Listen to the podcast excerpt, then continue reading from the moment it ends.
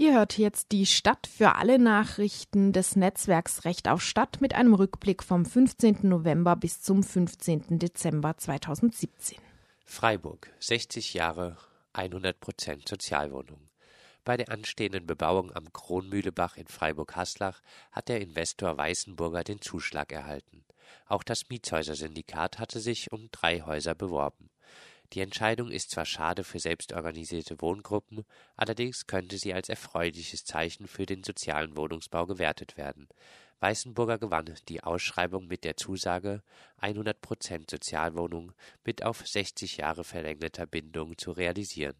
Bleibt zu hoffen, dass die Stadt wirklich über einen Eintrag ins Grundbuch die 60-jährige Sozialbindung absichert und dann zukünftig verhindert wird, dass, wie bei den anderen vier Häusern des Baugebiets geschehen, sich ein Investor billig von Sozialbindung freikaufen kann.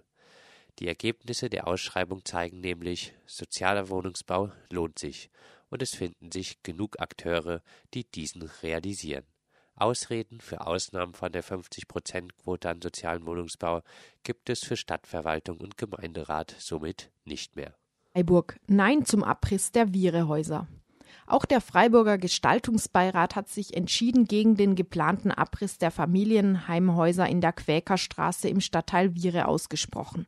Die gewachsene Identität des Quartiers dürfe nicht einfach zerstört werden. Es brauche vielmehr ein durchdachtes Gesamtkonzept und eine behutsame Sanierung. Zitat aus ihren eingereichten Unterlagen ist nicht ersichtlich, warum die Häuser nicht erhalten werden können, so der Beirat. Ob sich die Genossenschaft überzeugen lässt, die eher kleinen, günstigen Wohnungen nicht abzureißen, bleibt abzuwarten. Freiburg. Massive Mietsteigerungen sind sozial. Der Freiburger Gemeinderat hat eine weitere Verteuerung in Haslach beschlossen. Hinter der Modernisierung und Instandsetzung des Wohnungsbestands der Stadtbau in der Belchenstraße 12 bis 16 und 18 bis 22 inklusive Aufstockung verbergen sich für die MieterInnen Steigerungen der Kaltmiete von 5,23 Euro pro Quadratmeter auf 6,77 Euro pro Quadratmeter. Im ersten Jahr nach der Sanierung auf 7,15 Euro pro Quadratmeter im vierten Jahr auf dann 7,44 Euro ab dem siebten Jahr nach der Sanierung. Nach zehn Jahren fallen die sanierten Wohnungen dann gänzlich aus der sozialen Bindung. Und finanziert wird das Ganze mit Mitteln aus dem Programm Soziale Stadt. Freiburg. Kommt NS-Dokumentationszentrum? Eventuell aufgrund der peinlichen Fehltritte in Sachen Erinnerungskultur am Platz der alten Synagoge und beim Siegesdenkmal hat sich nun der Gemeinderat erfreulicherweise einstimmig für die Einrichtung eines NS-Dokumentationszentrums ausgesprochen. Der Historiker Professor Bernd Martin sprach sich für das ehemalige Verkehrsamt am Eingang zur Rathausgasse als zukünftige Heimat dieses Lern- und Erinnerungsortes aus. Der Bau inklusive Luftschutzkeller stammt aus der NS-Zeit. Getreu dem Motto Lieber Geld als Geschichte plädierte Oberbürgermeister Salomon aus Kostengründen gegen diesen Ortsvorschlag. Freiburg. Wohnungsloser stirbt Kältetod. In der Nacht vom 19. auf den 20. November ist ein Wohnungsloser am Dreisamufer im Bereich der Schreiberstraße verstorben. Der 51-jährige Mann aus der Slowakei starb wohl aufgrund der Kälte. Die Obdachlosenunterkünfte in Freiburg wie die Oase sind stets überfüllt. Düsseldorf. Auf Banksitzen verboten. In Düsseldorf sorgte der Fall eines 85-Jährigen für Aufsehen. Für achtminütiges Ausruhen auf einer Bank einer Bushaltestelle sollte er 35 Euro bezahlen. Die Art der Nutzung durch den dementen 85-Jährigen habe nämlich der Zweckbestimmung der Bank widersprochen. Erst nach massivem Protest ruderte die Stadt zurück. Trotzdem gab es bis Ende November im laufenden Jahr in Düsseldorf schon 172 solcher Verfahren. Verwarnungsgelder für Sitzen im Wartehäuschen werden in Düsseldorf ausgesprochen, wenn eine Bank der Verkehrsbetriebe ohne Fahrabsicht benutzt wird. Dies stellt einen Verstoß gegen die Düsseldorfer Straßenordnung dar. Betroffene dieser unmenschlichen Behördenpraxis sind meist Wohnungslose. Vauban Bebauung der Wendeschleife. Im Freiburger Stadtteil Vauban regt sich Widerstand gegen eine mögliche Bebauung der Straßenbahn-Wendeschleife am Übergang zu St. Georgen.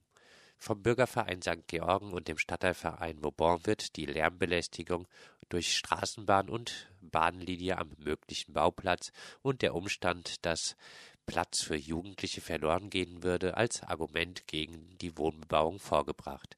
Es handle sich um eine ungünstige Stelle für günstigen Wohnungsbau. Organisierung hilft gegen Lohnverlust.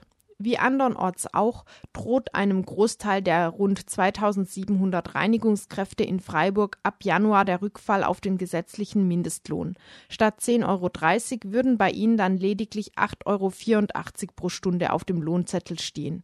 Grund ist, dass es bisher ab Januar noch keinen allgemeinverbindlichen Branchenmindestlohn gibt, sodass die Arbeitgeber auch nur den Mindestlohn von 8,84 Euro und nicht den tarifvertraglich vereinbarten höheren Lohn zahlen müssen.